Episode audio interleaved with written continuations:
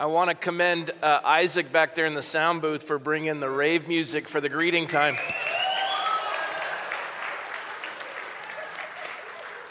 Very good. He's bringing youthfulness. We'll get that old man going. All right.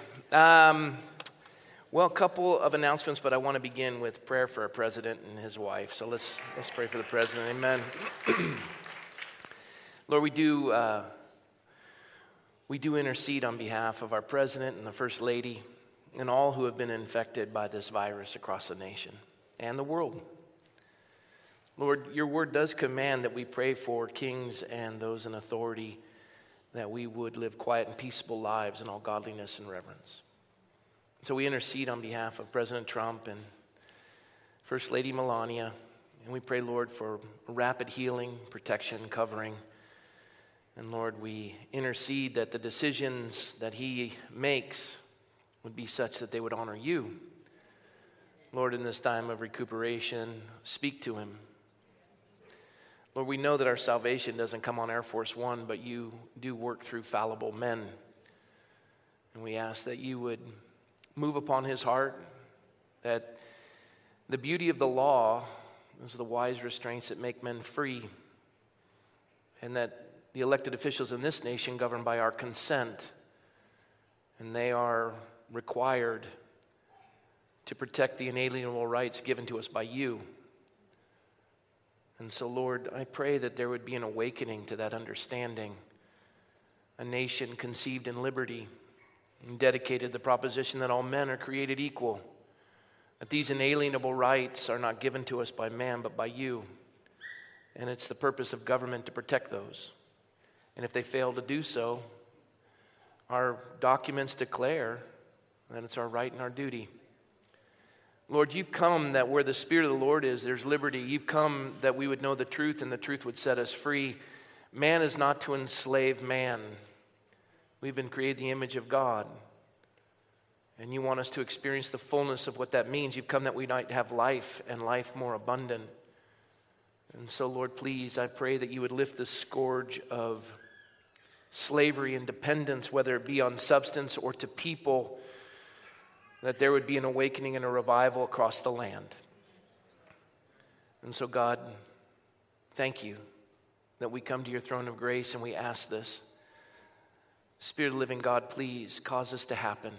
We commit this to you in Jesus' name. Amen. Yeah. You're praying and you got that itch right between your shoulder blades, and you're like, I'll pray and get it while I'm doing it. And then you're thinking, wait, no, the live stream, and then you just do it anyways. You're like, who cares? You know, just, who cares? All right. Um, another announcement. Uh, Pastor Rick did a remarkable job last week. So blessed by, by uh, Rick and Tammy. And uh, Pastor Rick had a great idea, and I have no idea how it's going to be implemented, but that's one of his great gifts. That's why he's here, because he can fix stuff like that. But he suggested that we do a baptism on a Sunday morning. I'm like, okay. And so we're going to do 9, 11, and 1 on October 25th. And I guarantee you it's going to be remarkable. I just don't know how they're going to pull it off, but I'm excited to see how they're going to do it. And, and by the way, you don't have to sign up for the baptism, you just have to bring a change of clothes and, uh, and a change of heart, right? Baptism, for those of you who don't know what it means, it's, it's, uh, it's a physical representation of associating yourself with the death, burial, and resurrection of Christ. So the water kind of represents a grave. And what you're, what you're doing is you're making a public profession of faith in Christ. You're saying to the world, hey, I'm a follower of Jesus Christ, who, who died, was buried, and rose from the grave. And, and he died in my place, and he forgave my sins. And I want the world to know I'm following him, and I'm, I'm publicly declaring that. And you think Sunday morning, you know, it's one thing just to sit next to people and get dressed up right, but to get all wet and come out dripping and people seeing you and then cameras and yeah, yeah, it is. It is. It is intense. He went to the cross for you, despising the shame.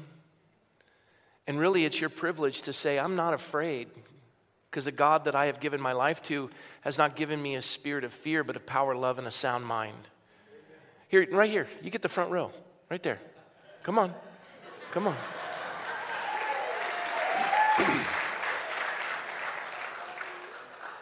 Only the coolest haircuts get the front row. Yeah. Did you need someone else to join you? Just let me know when we got this all done. We're good. For my sisters. Where is she? Where? Come on. Let's come on, dear. Let's go. You're front row, splash zone. Can you get him a raincoat? Because I spit when I talk, and I just want to. Come on up. There's three. Yeah, you too. Do you have any other friends? Yeah. I'll do the comedy. Just yeah. yeah. I, am good with it. I, yeah. Thanks for joining us. Look at that. I'm going to give a hug too. Come on, bring it in. Welcome. Nice to see you. All right. So, baptism. Um, you guys have never done it before, and you're making a public profession of faith. And it's a great way to do it because you, you realize, you know what, I'm, I'm not ashamed to be a Christian. I want the world to know. My wife was baptized publicly, I was baptized publicly, and that's a great gift. And, and once you do that, it, it almost empowers you. I'm just, I'm just not afraid anymore. I want the world to know I'm a follower of Christ. And it also puts you on notice. Most people don't want to make a public profession because they don't want people to know that they're the people that's in front of them, they're kind of a closet Christian. oh, that's not you. I thought maybe you'd giggle, thought it was maybe you, but but when you publicly do it, you, you start realizing I'm, I'm, I'm representing Christ. And the things in my life that I was allowing to remain need to go. And I, I, want the world to know that they need Jesus, and I want my life to reflect that. So, baptism is a, a really wonderful way to do it. And it does take courage. And you got a few weeks to pray about that. my voice is hoarse because I was at the Trump boat parade in the harbor and I was yelling. So.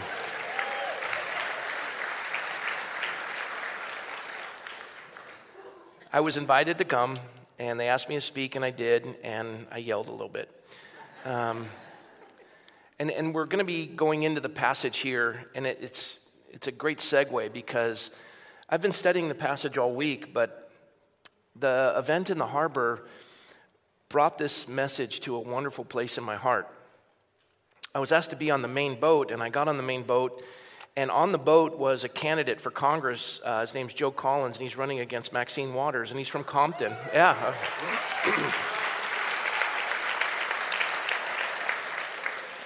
And, and he's just a powerhouse of a guy, but he's, he's not super tall, and he's surrounded by guys that are tall and ripped. Um, and I'm 6'2, and I'm like, hey, how's it going? Yeah, nice to see you. And, and we're on this boat together and traveling around the harbor, and and they have music playing. And he's Compton, so he's a black American. Um, and, and you're saying, well, that's very racist. Okay, I'm just trying to explain. Joe Collins is black, and the people who were with him were black, save but for one other person that I remember from his group. And we're on this boat together. He's from Compton. I was born and raised in Coronado. We're both in Ventura on a boat that doesn't belong to us. and, and this was the lead boat, and the engines gave out. So that was really, I'll talk about that another time. So we're on this boat, and they're playing music. And as they play the music, I, I'd, I'd watch Joe and, and the folks he came with, they're, they're just into the music and dancing. And, and I'm over there going,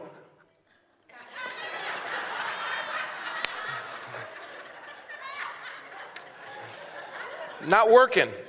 And bless their heart, and we had a really wonderful conversation. The Two of us were talking, uh, a guy named Keith and another guy named Rob. And I said, You know, I'm, I'm, I'm, Joe's so brave. And, and the way he is describing what he's up against. And, and I looked at, at Keith, I looked at, at Rob, and I said, This right here is immutable. I, I, had, I had nothing to do with this. And I, I, I touched his black skin. I said, You had nothing to do with this. It's immutable. God did this. We can't change this, but I can change this and you can change that. And I touched his heart. And he did the same to me. And I said, and what Joe's doing is creating that. It's harder for you guys to be out here. I mean, you're, you're beat up on both sides.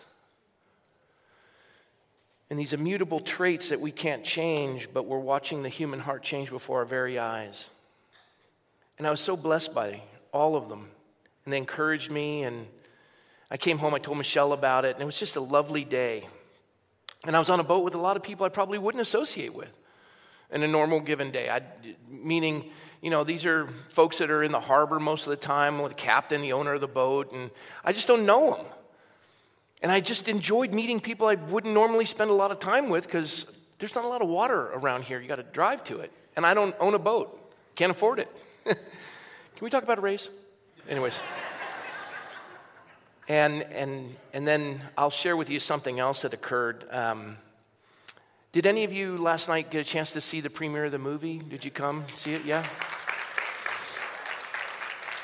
In the movie, and, and I didn't know about this, but Chris Burgard uh, was, I was introduced to him by Tom and Kim Bengard. He's a, he's a movie maker. Um, and, and, him and Nick Ducey, they, they put this movie together. And it, it, was, um, it was phenomenal. And I didn't know what they were doing, but they'd asked that they could come and film, and we said sure. And it was the day that we were defying uh, the, the ordinance, the, the restraining order.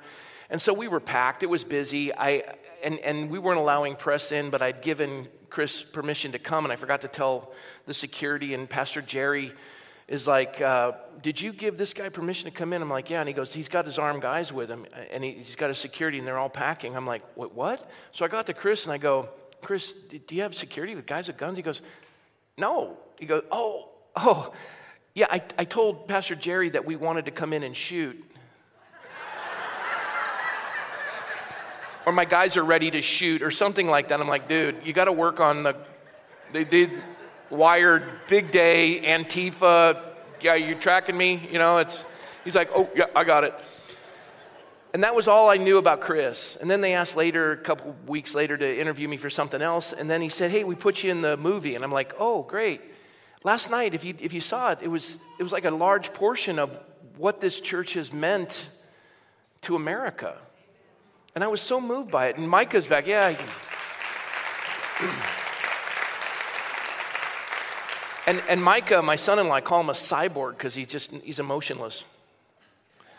And, and, I'm back in the sound booth with him as they're going through this thing, and we get to the, the crescendo where it's like talking about Godspeak. And I'm, I'm, I'm, I'm uh, overwhelmed. I'm like choked up. And I look over at Mike, and he's like, ah.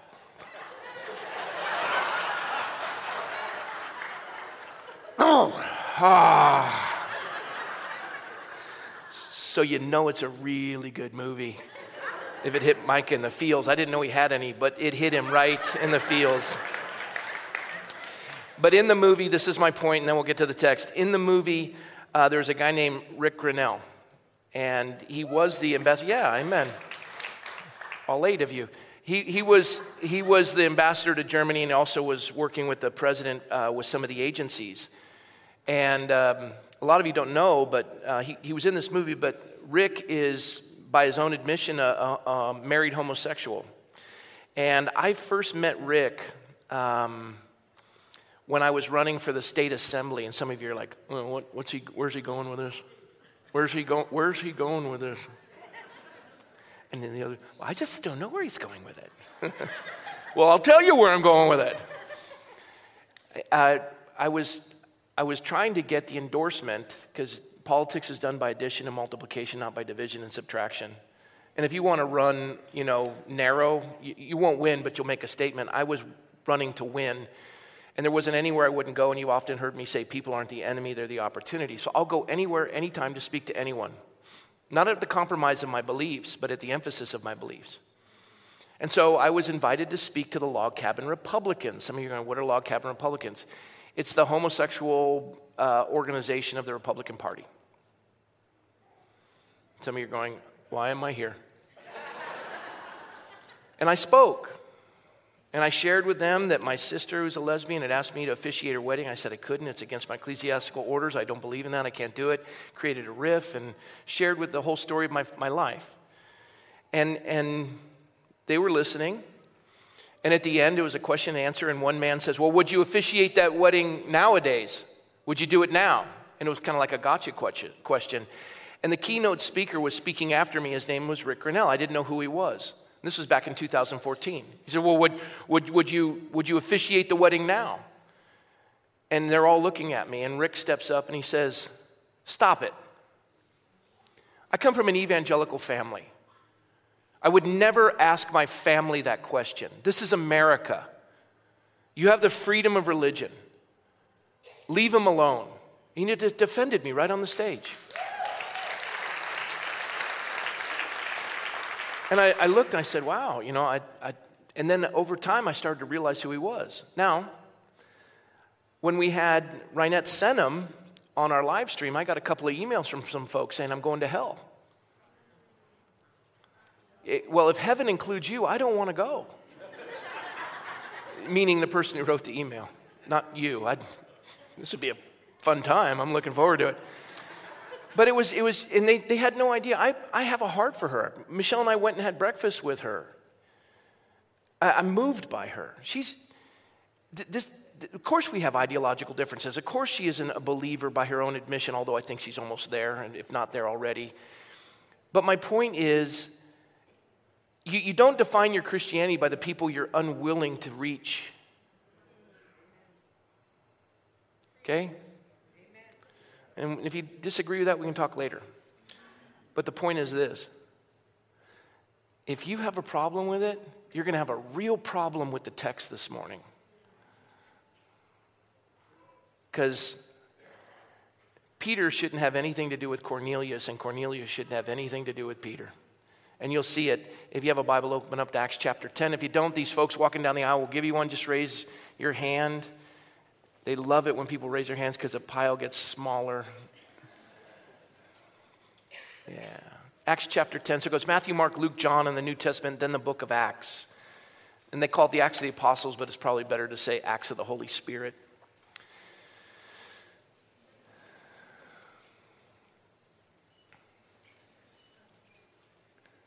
You can have two. And if, by the way, if you don't own a Bible, you're welcome to keep that. The very first Bible I owned was one that was given to me at church. I kept it until it was dog eared. All set?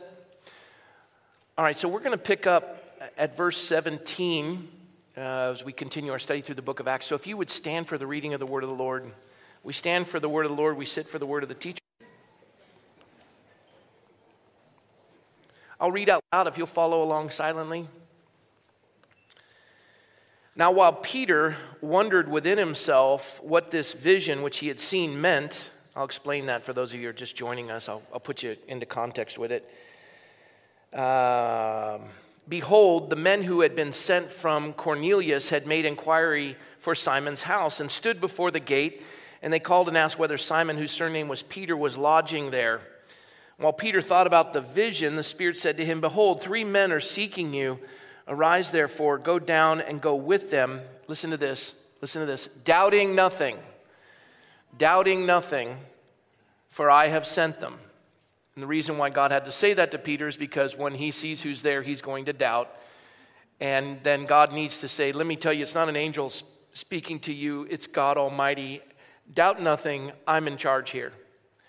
Then Peter went down to the men who had been sent to him from Cornelius and said, Yes, I am he whom you seek. For what reason have you come? And they said, Cornelius the centurion, a just man, one who fears God and has a good reputation among all the nations of the Jews. By the way, I just want to describe something to you. Cornelius is a good man, just like many of you in this room. He was a very good man.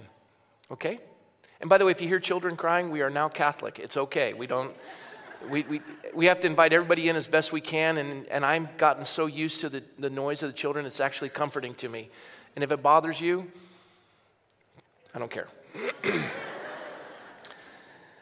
he was divinely instructed by a holy angel to summon you to his house and to hear words from you. Then he invited them in and lodged them. And on the next day, Peter went away with them, and some brethren from Joppa accompanied them. And the following day, they entered Caesarea. It's okay, he's just having a rough day.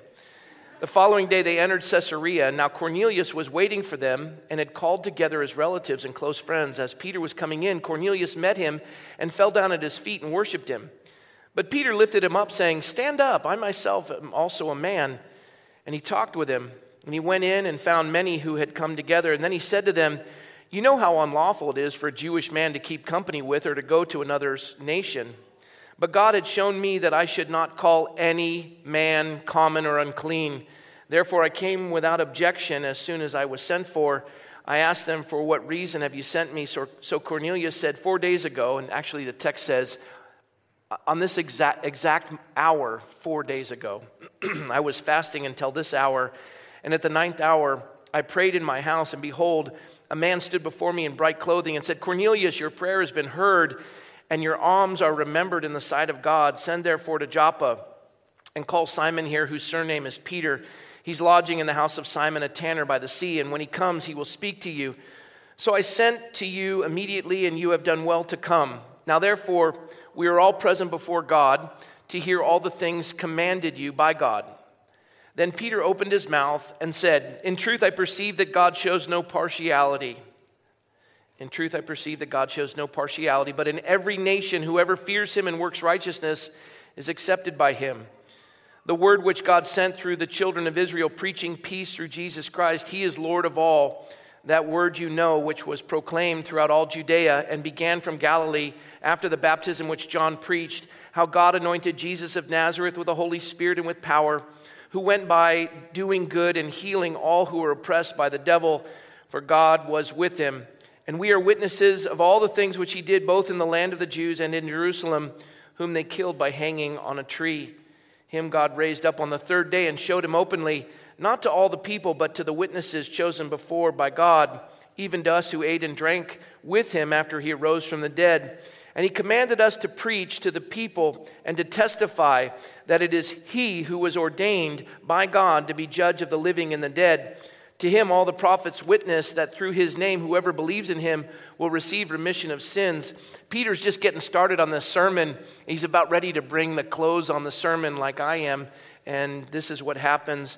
While Peter was still speaking these words, the Holy Spirit fell upon all those who heard the word. It's like God interrupted his sermon to save the people. Some of you are going, Would you do that now, God, please? and those of the circumcision who believed were astonished, as many as came with Peter, because the gift of the Holy Spirit had been poured out on the Gentiles also, for they heard them speak with tongues and magnify God. Then Peter answered, Can anyone forbid water that these should not be baptized who have received the Holy Spirit just as we have? and he commanded them to be baptized in the name of the Lord, and they asked him to stay a few days. Lord, we ask your blessing on the study of your word, and we thank you, God, for your faithfulness to minister to our lives. And even fitting, Lord, I was unaware of the timing of the text and of what Pastor Rick desired to do with the baptisms and how it just ties in. And Lord, even being on the harbor yesterday and being with Joe and watching what's transpiring in the nation and all the tumult and the trials that we face and the divisions and the tribalism. And yet, God, I perceive that God shows no partiality. And Lord, what you did in Acts 10 thousands of years ago, you're doing in America today.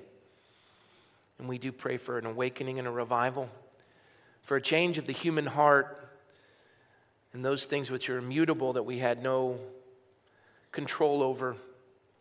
Lord, that, that's the way you made us. It's the manifold beauty of God. But the immutable side, though it can't be changed, the human heart can. And so, God, would you do that work today in our lives? We commit this to you in Jesus' name. Amen. we'll have a seat.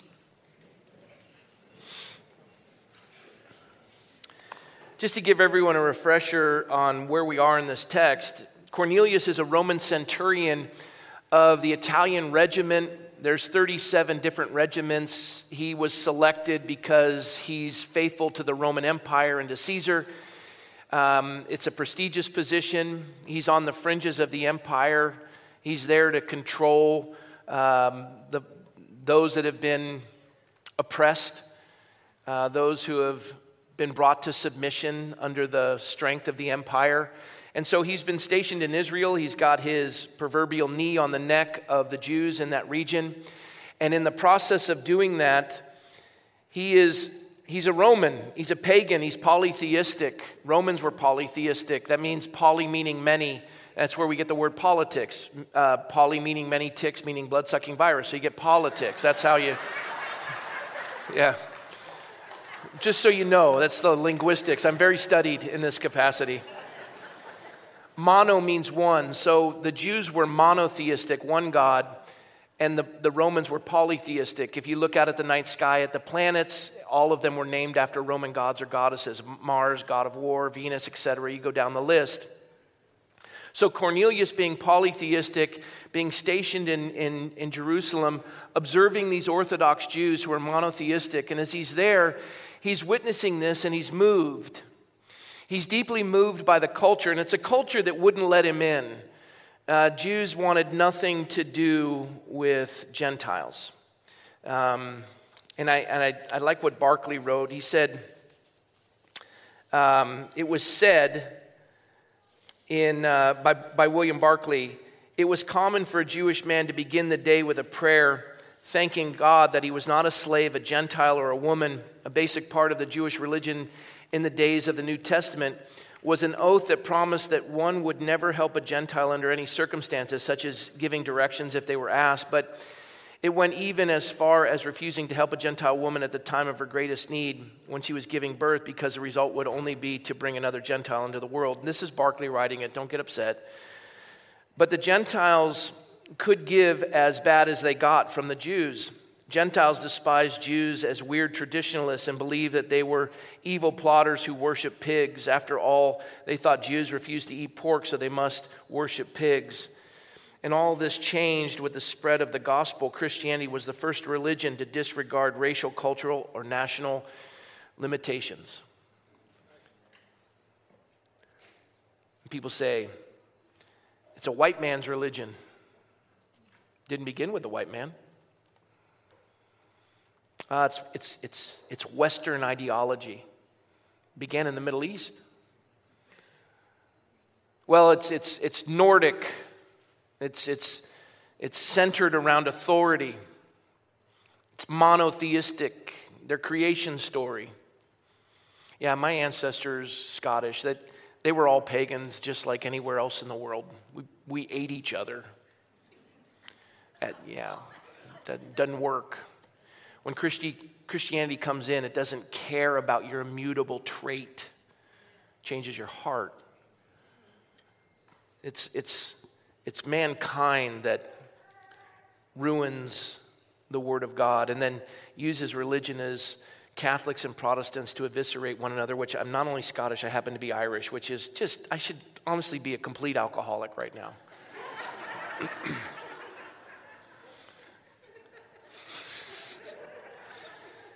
And, and yet, God heals the human heart, He breaks down barriers.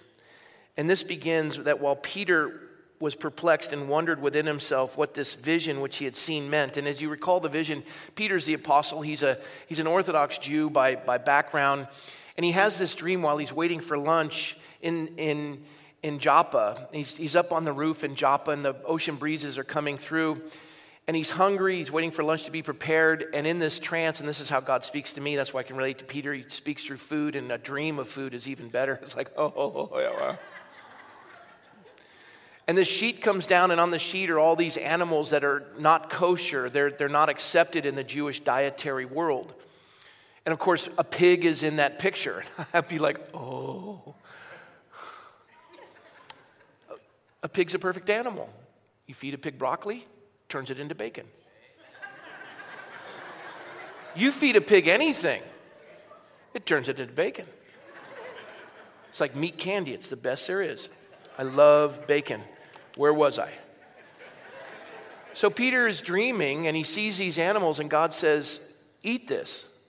You know, kill and eat. And Peter uses two words that don't go together no, Lord.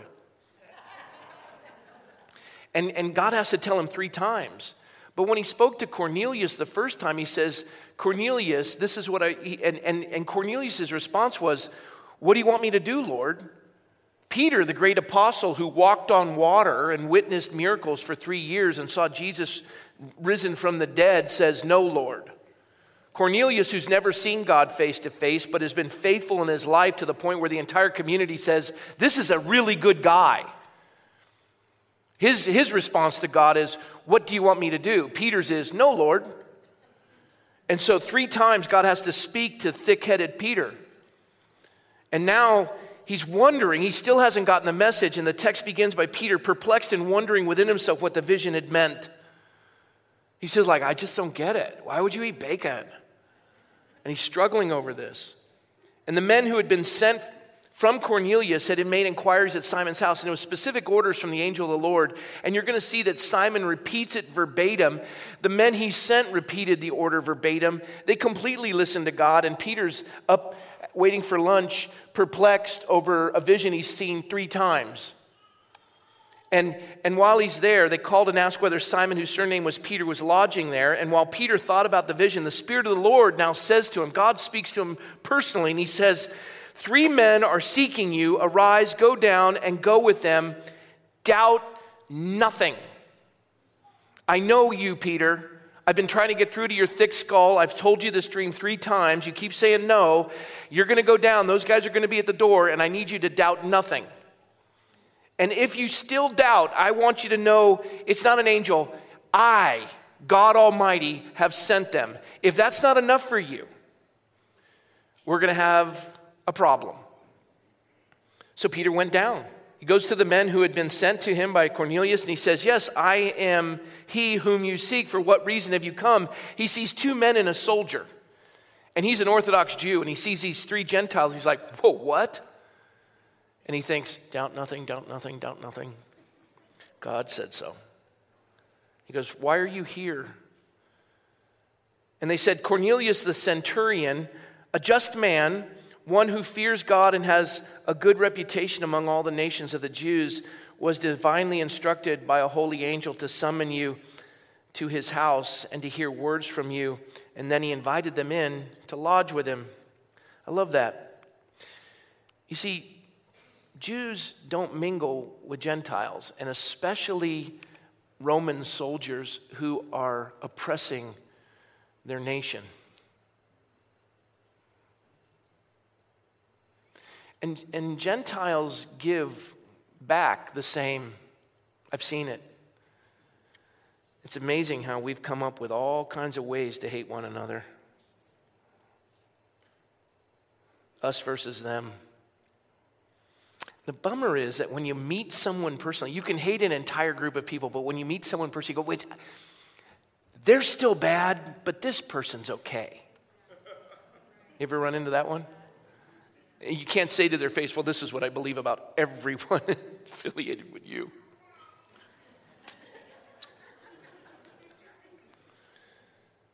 Well, in this case, this is so outside of Peter's mindset and he remembers what God showed him. And he said something fascinating. He says, Why don't you come on in? And the, and the word, I just wanted you to see this. He invited them in. We can see the change in Peter's heart. He invited them in and lodged them. It literally means to entertain as a guest. Peter didn't just coldly give these Gentile visitors a room, he entertained them as welcome guests, and he did this against every custom of the Jewish people of the day. He's like, Come on in. Can I get you something to eat? His house is now defiled. And, and everyone in the community is like, what you, why are you, what, what are you doing? The idea that God could use a Gentile was a foreign thing to Peter.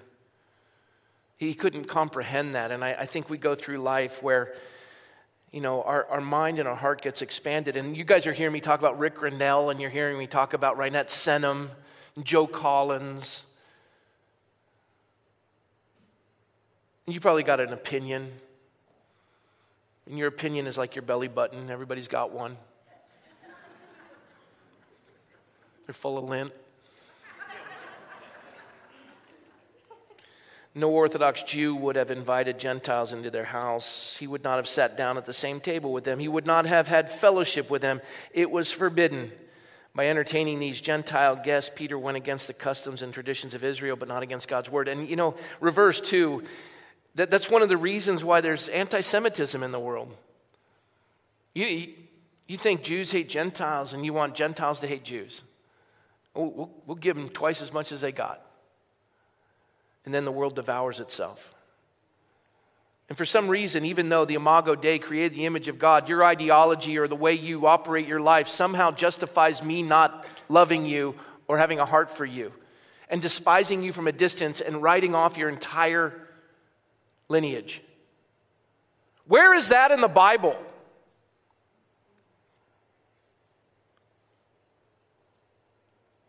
Interesting thing about Peter is he goes from Joppa to Caesarea. And Joppa is an interesting one.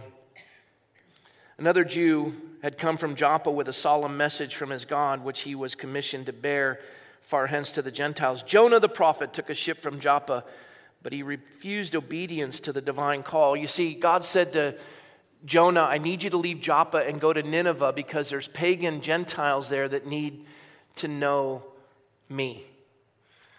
And he couldn't comprehend ministering to Gentiles. They're not, they eat pork.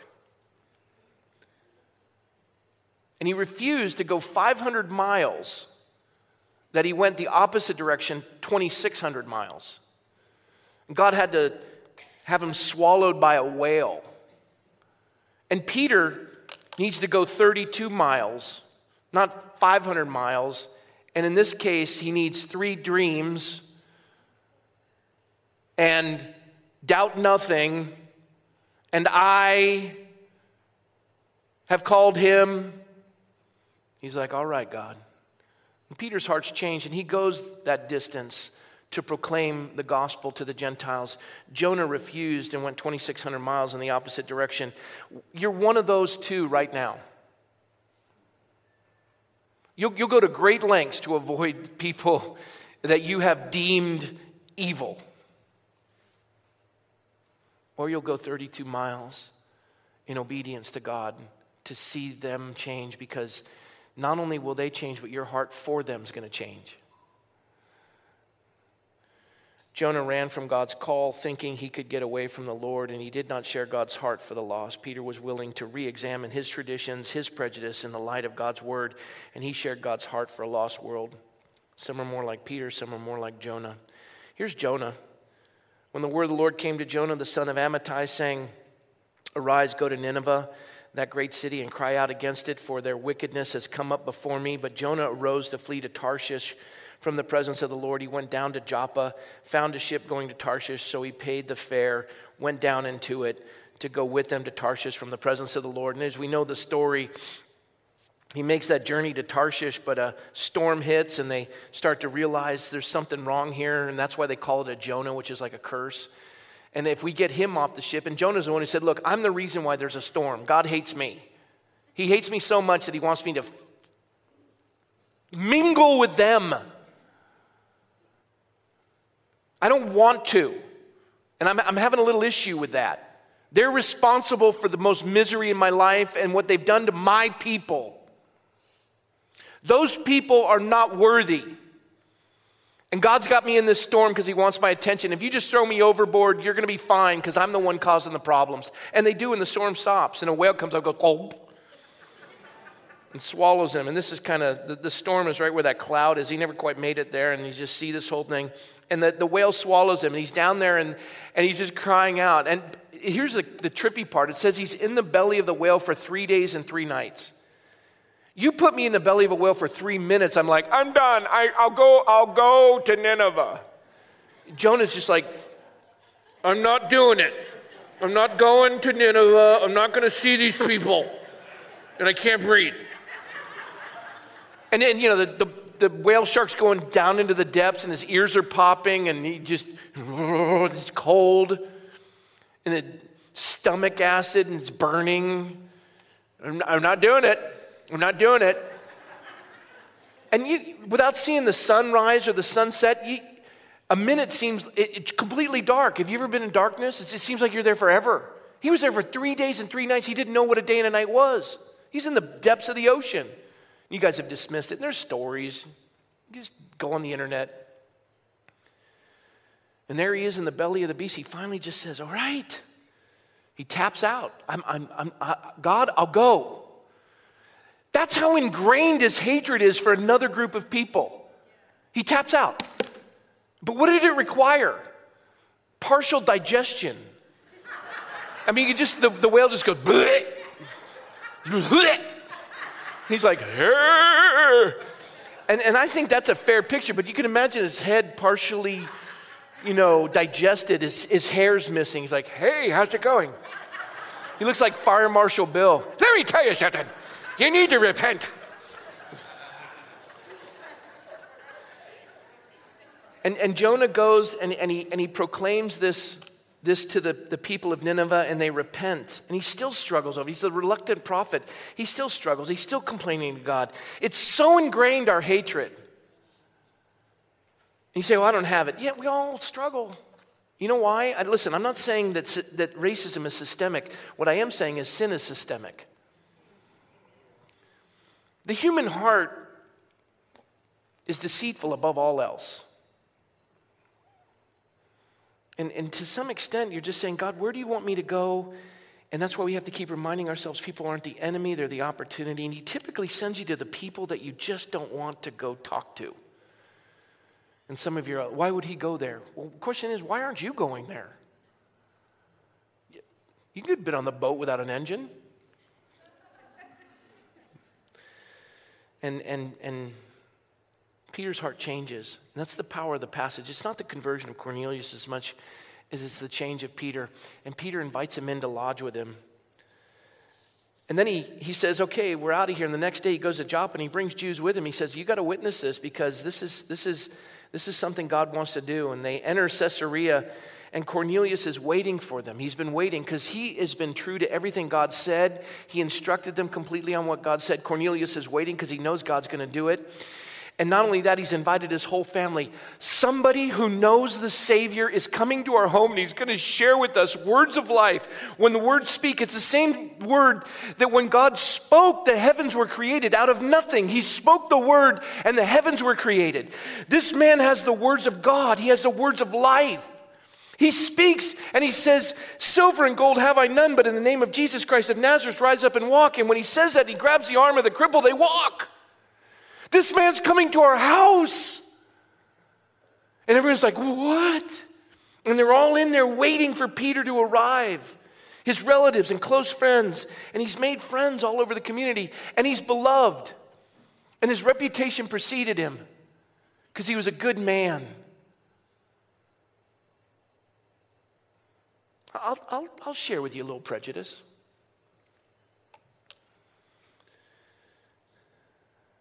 The LDS, some of them are here. They're some of the most moral people in our community. They're my friends. There isn't anything I wouldn't do for them. Their Christology is different than mine. Their theology is different than mine. But they are some of the most moral people I've ever met, some of the finest people I've ever met. Matter of fact, when I ran for assembly, evangelical Christians didn't show up. I'm not talking about this church because you guys worked your tail off. I'm talking about when we did the polling and the numbers and we looked at the data afterwards, Christians didn't show up. They just didn't vote. And now you have an assembly member who votes for your progressive sexual education and, and you know, legitimizing pedophilia. Good. We just stayed home. But Mormons showed up they voted almost 90%. They walked precincts hard. I remember they invited me because they'd labored so much on my behalf. They invited me to go down to the dedication of the School of Mormonism at Claremont University, and I got in the car with four of them. And three of them were high ranking, and one was kind of a lower ranking official. And and I just mean, you know, he, had a role within the community, but not nearly as significant as the other three. And I got in the vehicle with him, and I was monkey in the middle. I sat down, feet on the hump, you know, driving all the way from here to Claremont in traffic. It was delightful. and, um, and the other three guys I'd gotten to know, and, you know, they, they, they knew that this isn't my first rodeo, and, and you know, trying to convert me to the, the ideology and the Christology, they had kind of given up, and I'd, you know, we just, we'd, we'd figured it out. And so the guy to my left, who has now become a very dear friend, he's, he didn't realize that I, I've done this a lot. And he's walking me through it, and I'm like, oh, you're stupid. Sweet, but just didn't know. And he's going through the thing and trying to subtly, you know, proselytize. And the other guys are looking at me like, I'm sorry. And, and he does this, and we finally get to Claremont, and we walk in. I'm the only guy in the car not with a tie. We get in, we're late, and there's seats in the front, and we're going to hear one of the living apostles speak, Elder Oaks. Get to the front. Elder Oaks does a message on religious liberty. It was very good. At the end, I'm ready to go home, and Matt Ball, who's in charge of all the Western states, really cool guy, he, he points in my direction. I'm next to um, Dave Benson, and he points towards us and he, he does this. And all these people came forward to meet one of the living apostles, which is very significant to, to somebody from LDS. And he does this to Dave, and I go, Dave, uh, Matt wants you. And he goes, No, no, he wants you. I'm like, Yeah, he doesn't want me. He wants you. No, he wants you. I'm the only one not wearing a tie in the entire building. I'm like, He, he doesn't want me. And he does this. He goes, Yeah. And Matt goes, Rob. And I start walking up, and all these, uh, you know, LDS are, are moving out of the way, and they're going, Who's this guy? And why doesn't he have a tie? and, and, I, and I get up there, and, and I, I'm introduced to Elder Oak, and he says, uh, Rob, it's so good to meet you. I've been looking forward to this. And I said, Elder Oaks, I, I, candidly, before today, I didn't know who you were. And he says, That's all right. Humble man. He says, I testify before the Mexican Senate because their constitution doesn't allow uh, clergy to hold office. And they wanted to hear from a, a, a church that has a hierarchy as to why. And I testified and I used you as, a, as an example. And he said, It's such an honor to meet you because I was holding office and I'm clergy at the same time. I said, Wow. He goes, Yes, it's very inspirational and thank you. And I said, Thank you.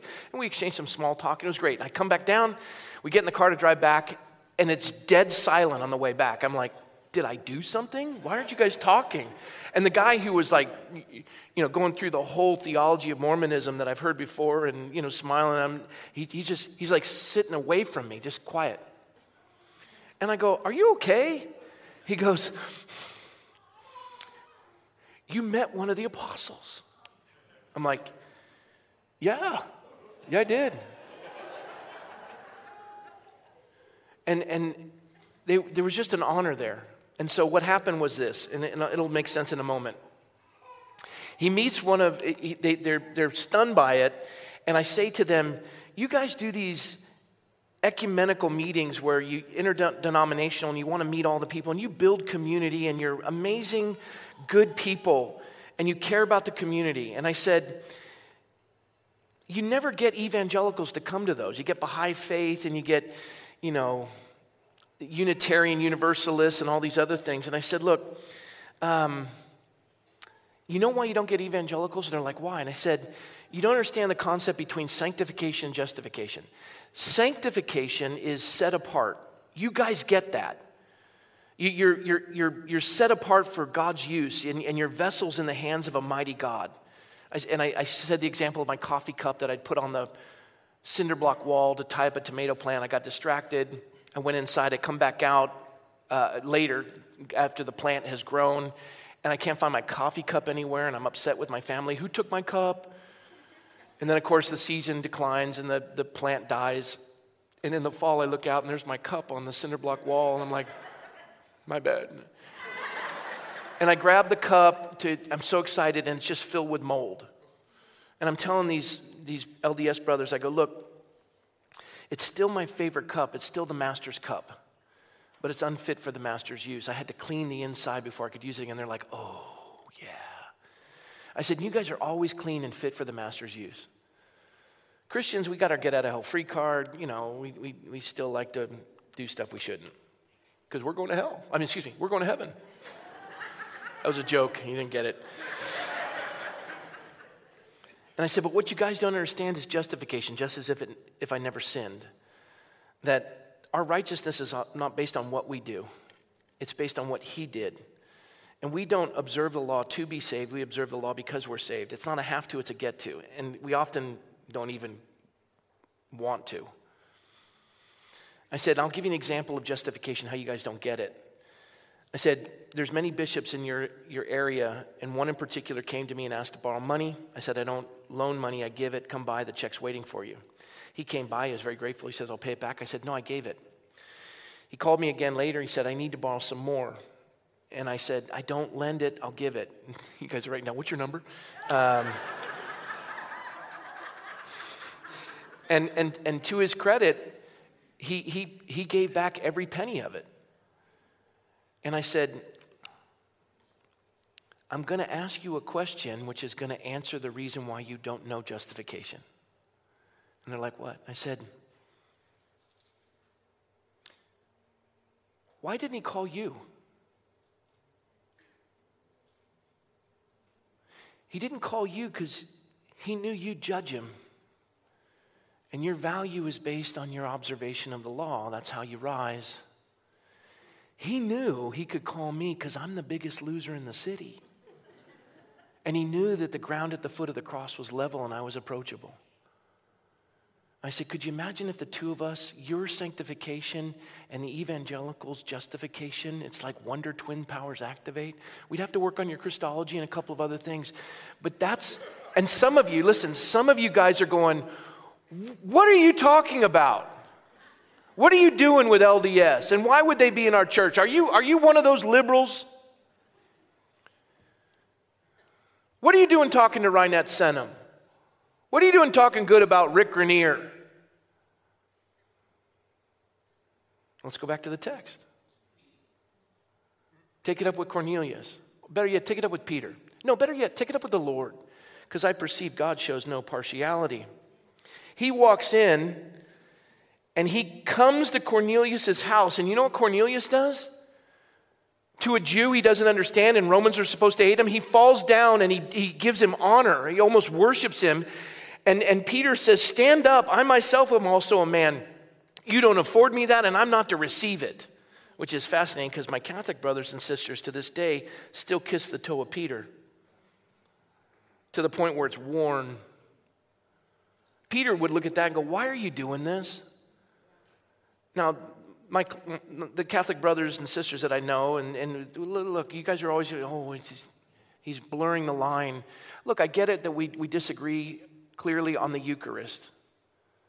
And, and I'm not making fun of you, I'm just pointing out that this isn't what Peter would want. And listen, Protestants don't have the corner on the market of figuring this out, but I just know that this is. I'm not making fun. The point is, we have to work through this and understand one another. And it was, it was interesting that when he says to him, I also am a man, and he talked with him, and he went in and found many who had come together. And then he said to them, You know how unlawful it is for a Jewish man to keep company with or go to one of another nation, but God has shown me that I should not call any man common or unclean. I'm stretching here. I have the comfort of my orthodoxy, and I'm outside my, my box. It's like men when they dance, they just don't want to step out of that area you know, and then, then you're really weird, like now, and I'm uncomfortable and I need to move on. He says, God's shown me this, and I came without objection as soon as I was sent for. For what reason have you sent me? And Cornelius said, Four days ago I was fasting until this hour, and at the ninth hour I prayed in my house, and behold, a man stood before me in bright clothing and said, Cornelius, your prayer has been heard, your alms are remembered in the sight of God. Send therefore to Joppa, call Simon here, whose surname is Peter. He's lodging in the house of Simon, a tanner by the sea. He repeats the exact thing the angel told him, verbatim. Yes, Lord. Now therefore we are present before God to hear all that God has commanded you. Tell us what he wants us to know. And Peter opens his mouth, and the first thing he says is, In truth, you want to know the truth? You want to know the truth, Cornelius? You're expecting an oracle of God. You want to know the truth, Cornelius? God brought me here to make me realize that there's no partiality with Him. We need to begin with me repenting. In truth, I perceive that God shows no partiality. But in every nation, whoever fears Him and works righteousness is accepted by Him. I'm sorry, Cornelius, I ever thought you less than human. And then he goes through this sermon, which is profound, and we can go through it, but I'm limited on time because we're doing communion, and I bit off more than I can chew. But he goes through the entire gospel, declaring that Jesus was baptized in identification with humanity, that Jesus was anointed with the Holy Spirit and with power, that Jesus went about doing good and healing and delivering those oppressed by the devil, that Jesus did this with the power of God, for God was with him. Jesus did these things in the sermon. He speaks of it. Jesus did these things in the presence of eyewitnesses, that Jesus was crucified, that Jesus rose from the dead and was resurrected in the view of many witnesses, and that he commanded his followers in this sermon. Peter says he commanded his followers to preach the message of who he is and what he did, and that Jesus is ordained by God to be judge of the entire world. Jesus is the one foretold by the prophets. He concludes in verse 43 with that declaration, and then he just says this through whom, excuse me, through who through this name, whoever believes in him will receive the remission of sins. And while he's still speaking, the Spirit of the Lord falls upon the entirety of the room. Some of you right now, you've heard this, and I just want to tell you you're good people. You're like Cornelius, you're generous, you're thoughtful, you're well, you're, you're well respected in the community. And you find yourself in church and you wonder, I don't need religion. Then why are you here? Well, someone brought me. Still, why are you here? Oh, you thought I meant the church. No, no. Why are you here on this earth? You're a good person, but what, what does good have to do with it? And who said what is good? Where's your standard come from? Only God is good. You may be good compared to me. I, I was, I was talking last service, service with Kirk Cameron, and he's been promising me this pot pie, and we haven't had time, and he hasn't, he made one, but I wasn't there, and he wants to bring it. He says, it'll be the best pot pie you've ever had. I, I found the recipe, it's unbelievable. I'm like, cool, I can't wait because I love pot pie. And now I'm not even interested in this pot pie. Seriously, I, I've, I've eaten the best pot pie. My wife made one the other night. I don't know where she came up with the recipe. It was phenomenal. I wanted to make it every night. If you have it, I'll make a fortune. I could sell it to you per slice, like $100 per slice. It's amazing. I love this thing. And she does it with this crust. It's so, I don't even know what to talk about. It. Just, awesome. And I told Kirk, I go, your pie, it's Alpo now. the pie is good compared to another standard. What is your standard? Well, God's the standard. You may be a good person. But we're going to breathe our last on this earth and inhale our first in eternity. And even if you don't believe it exists, the Bible says it's appointed once for a man to die, then judgment. We stand before God, and the question is you're good compared to who or what? Because God's the standard. And the Bible says that the wages of sin is death. And that Jesus' death, burial, and resurrection, and this is the picture of the communion we're about to take, that his death, burial, and resurrection paid the penalty for our sin. That as the water cleanses us, so does the blood of Christ cleanse us from all unrighteousness. The last portion of Peter's sermon says, Through his name, whoever believes in him will receive remission of sins, forgiveness, cleansing. You're taken off the slave block of sin and you're given a new life in Christ. You don't, you don't have to name all of the planets after the, the things that, that enslave you and call them gods or goddesses. That's what the Romans did. They said, I, I, I, struggle with alcohol, so it obviously has a power over me, so let's just call it the god Bacchus. I struggle with pornography, and, and I have no way of beating it, so, so I might as well, let, us just, let, let's just call Venus a goddess. I'm an angry person and I like to fight, so let's just call that Mars. And God says, No, I'm the God above all gods.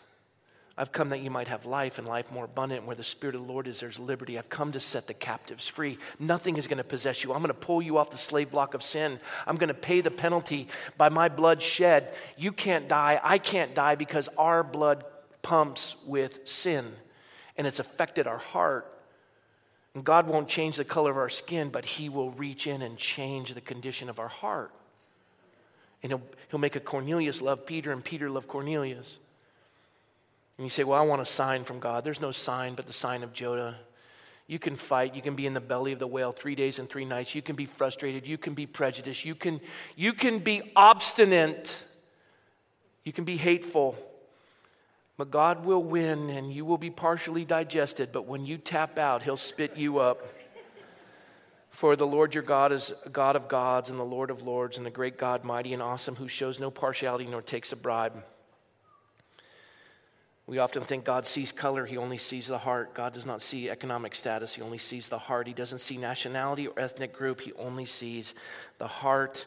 And this is what Isaiah said Arise, shine, for your light has come, and the glory of the Lord is risen upon you. For behold, the darkness shall cover the earth, and deep darkness the people. But the Lord will arise over you, and his glory will be seen upon you, and the Gentiles shall come to your light, and kings to the brightness of your rising.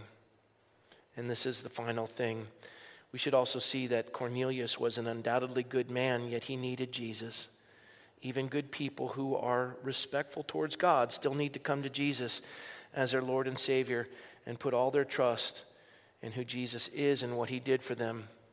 I will close with a story as we take communion. My mom and dad didn't know the Lord growing up, and I was reminded of the story and I met the most remarkable young lady. She's a quarter Filipino, and I was sitting in a house talking to her, and my wife and I were captivated by her. Just, it's just stunning, brilliant, just. And it made me think of a story, and I don't even know if it related to her, but it, it, it made me think about my dad. And, and I don't know if it related to their family, but it related me to my dad. And I, my mom and dad didn't know the Lord. But as I thought about the story I told them, again, I didn't really think it related, but it made me think about my dad, my mom. It was 1975. And my dad had had three tours of Vietnam and he, he was warped. It had hit him. And it's hard to be a son to a man that's struggling. It was Memorial Day, and we got in the car and we drove to Camp Pendleton. We get out, and Marines salute him. We drive in, and there's all these tents as far as the eye can see. And I, I don't know what we're doing there, and my dad's hard to understand.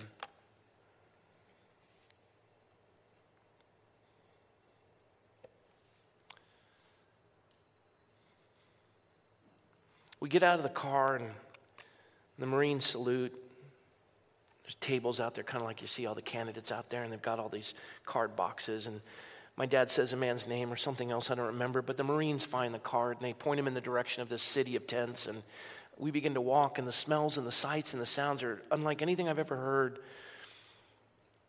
I didn't understand what language they were speaking. I didn't understand the smells and the sounds. And I knew these were Vietnamese, and I didn't, a lot of them, some were, you could just see hurt, sadness, depression.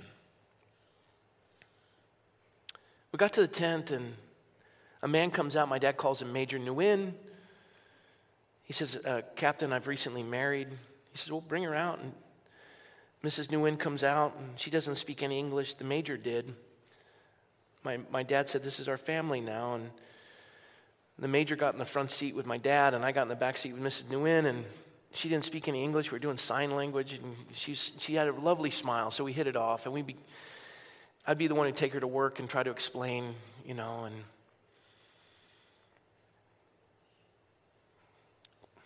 we got home, and uh, my mom and dad had remodeled the kitchen, and my mom was a meticulous housekeeper. You heard the story, but others haven't. It's fitting. And they had remodeled the kitchen, new carpet. Mrs. Nguyen was frying fish. My mother hated the smell of fried food, especially fish. I thought, my mother's going to kill this woman. and then it catches fire, and Mrs. Nguyen kicks it into the carpet because, you know, that's how you do in a rural village, I assume. You kick it into the dirt. She kicks it into the carpet, and the carpet catches fire, and we put it out. And I'm like, I got to call 911. And back in 75, it's like, you know, it's like, no, no, no, old school, baby. And I'm thinking, somebody's going to die. You need to come over. I didn't do that, but I, I just took my mom aside, and she was she was comforting her. She was loving on her. she'd helped her find the pots and pans and everything. And Mrs. Nguyen was just distraught. And, were, and my mother, she didn't speak any English, and my mother didn't speak Vietnamese. And my mother thought she spoke Vietnamese because the translation from my mother was, all you need to do is talk slowly and loudly. That's, that's, how, you, that's how you translate. And so Mrs. Nguyen thinks she's yelling at her. You just need to, you know, and it's that's my mother. That's I just odd that way. And my this woman is just distraught, and and finally everything calms down, and and I turn to my mom. I go, Mom, why didn't you get angry? And she said, Rob, they've lost their country. We can replace carpet.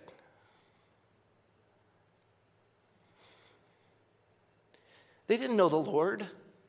I don't remember ever reading a Bible with my parents. I don't, ever remember praying with them.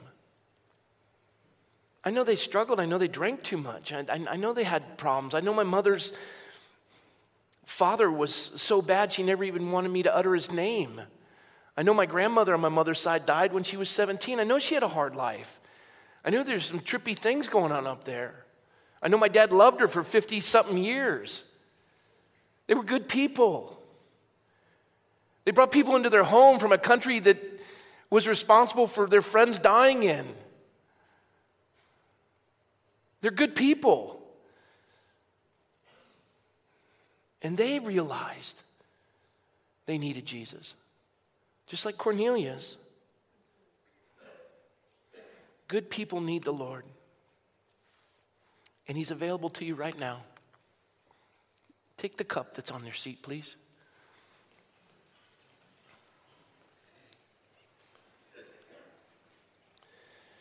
That cup that you're holding is one of the most symbolic pictures of Christendom the world has ever known. What you hold in your hand on the bottom section is a, a cracker that represents, as Jesus on the night he was be, to be, to be betrayed, at the Passover, which is, I can go through a whole story on this, but it's a picture of Christ. He just said, This is my body broken for you. Because when you break a body, you break the skin, the blood pours out. You, you, you see it in football, you see it in boxing, you see it, you blood pours out when you break the skin. He said, This is my body broken for you. Because blood must be shed for the remission of sins. So that bread is his body as he was scourged with a cat of nine tails, and his hands were pierced on the cross, and the blood of his body poured out, the blood that was not tainted with sin. His heart wasn't poisoned like ours. And as every drop poured out of his body, he said, "To Tetelestai. In the Greek, it means it is finished. It's kind of what you see at the bottom when you pay your last mortgage payment. It says paid in full. Most of us haven't seen that. But the Lord says to you today, as you hold this cup in your hand, He says to you, I, I, It's paid in full. Do you want it? There's no partiality. I'll take you as you are. I'll change you from the inside out. I won't change this, but I'm going to change this. And all you have to do is say, Yes, Lord. And if that's your heart, the Spirit of the Lord falls. He can do far more than any sermon I'll ever preach. You know right now that you've given your life to Him. You know it. And so as we play the song, this is how you declare it. It's just one of these great joys. You're ingesting the truth. You're just saying, Lord, thank you. Your body was broken for me. Your blood was shed for me. I'm forgiven. I'm cleansed. I'm a new creature in Christ. Change me, oh God usually do the bread first because the body had to be broken. You do the cup second because the blood was shed after the body was broken. If you screw up the order, you're still going to heaven. You'll take it at your leisure. The worship team's going to play. You spend some time with the Lord. Let the Spirit of the Lord fall upon you, speak to your heart. And as He's ministering to you and He's showing you the Corneliuses of your life or the Peters of your life, you let Him tell you what He wants and you just obey. But just take that and say thank you and enjoy the communion presence of God. Amen? Lord, thank you for this day, and we commit this to you. You say, in regards to communion, as often as we do this, we do this in remembrance of you. You, the Savior of the world, whose body was broken, whose blood was shed, who died and was buried and was resurrected, who overcame the law of sin and death by the Spirit of life in Christ Jesus. And so, Spirit of living God, would you put an exclamation point on all this and speak to every heart present? Reveal to us the Corneliuses of our lives and the Peters of our lives that we would say, God, take it all, change my heart. Thank you, Lord, for this time of communion in Jesus' name. Amen.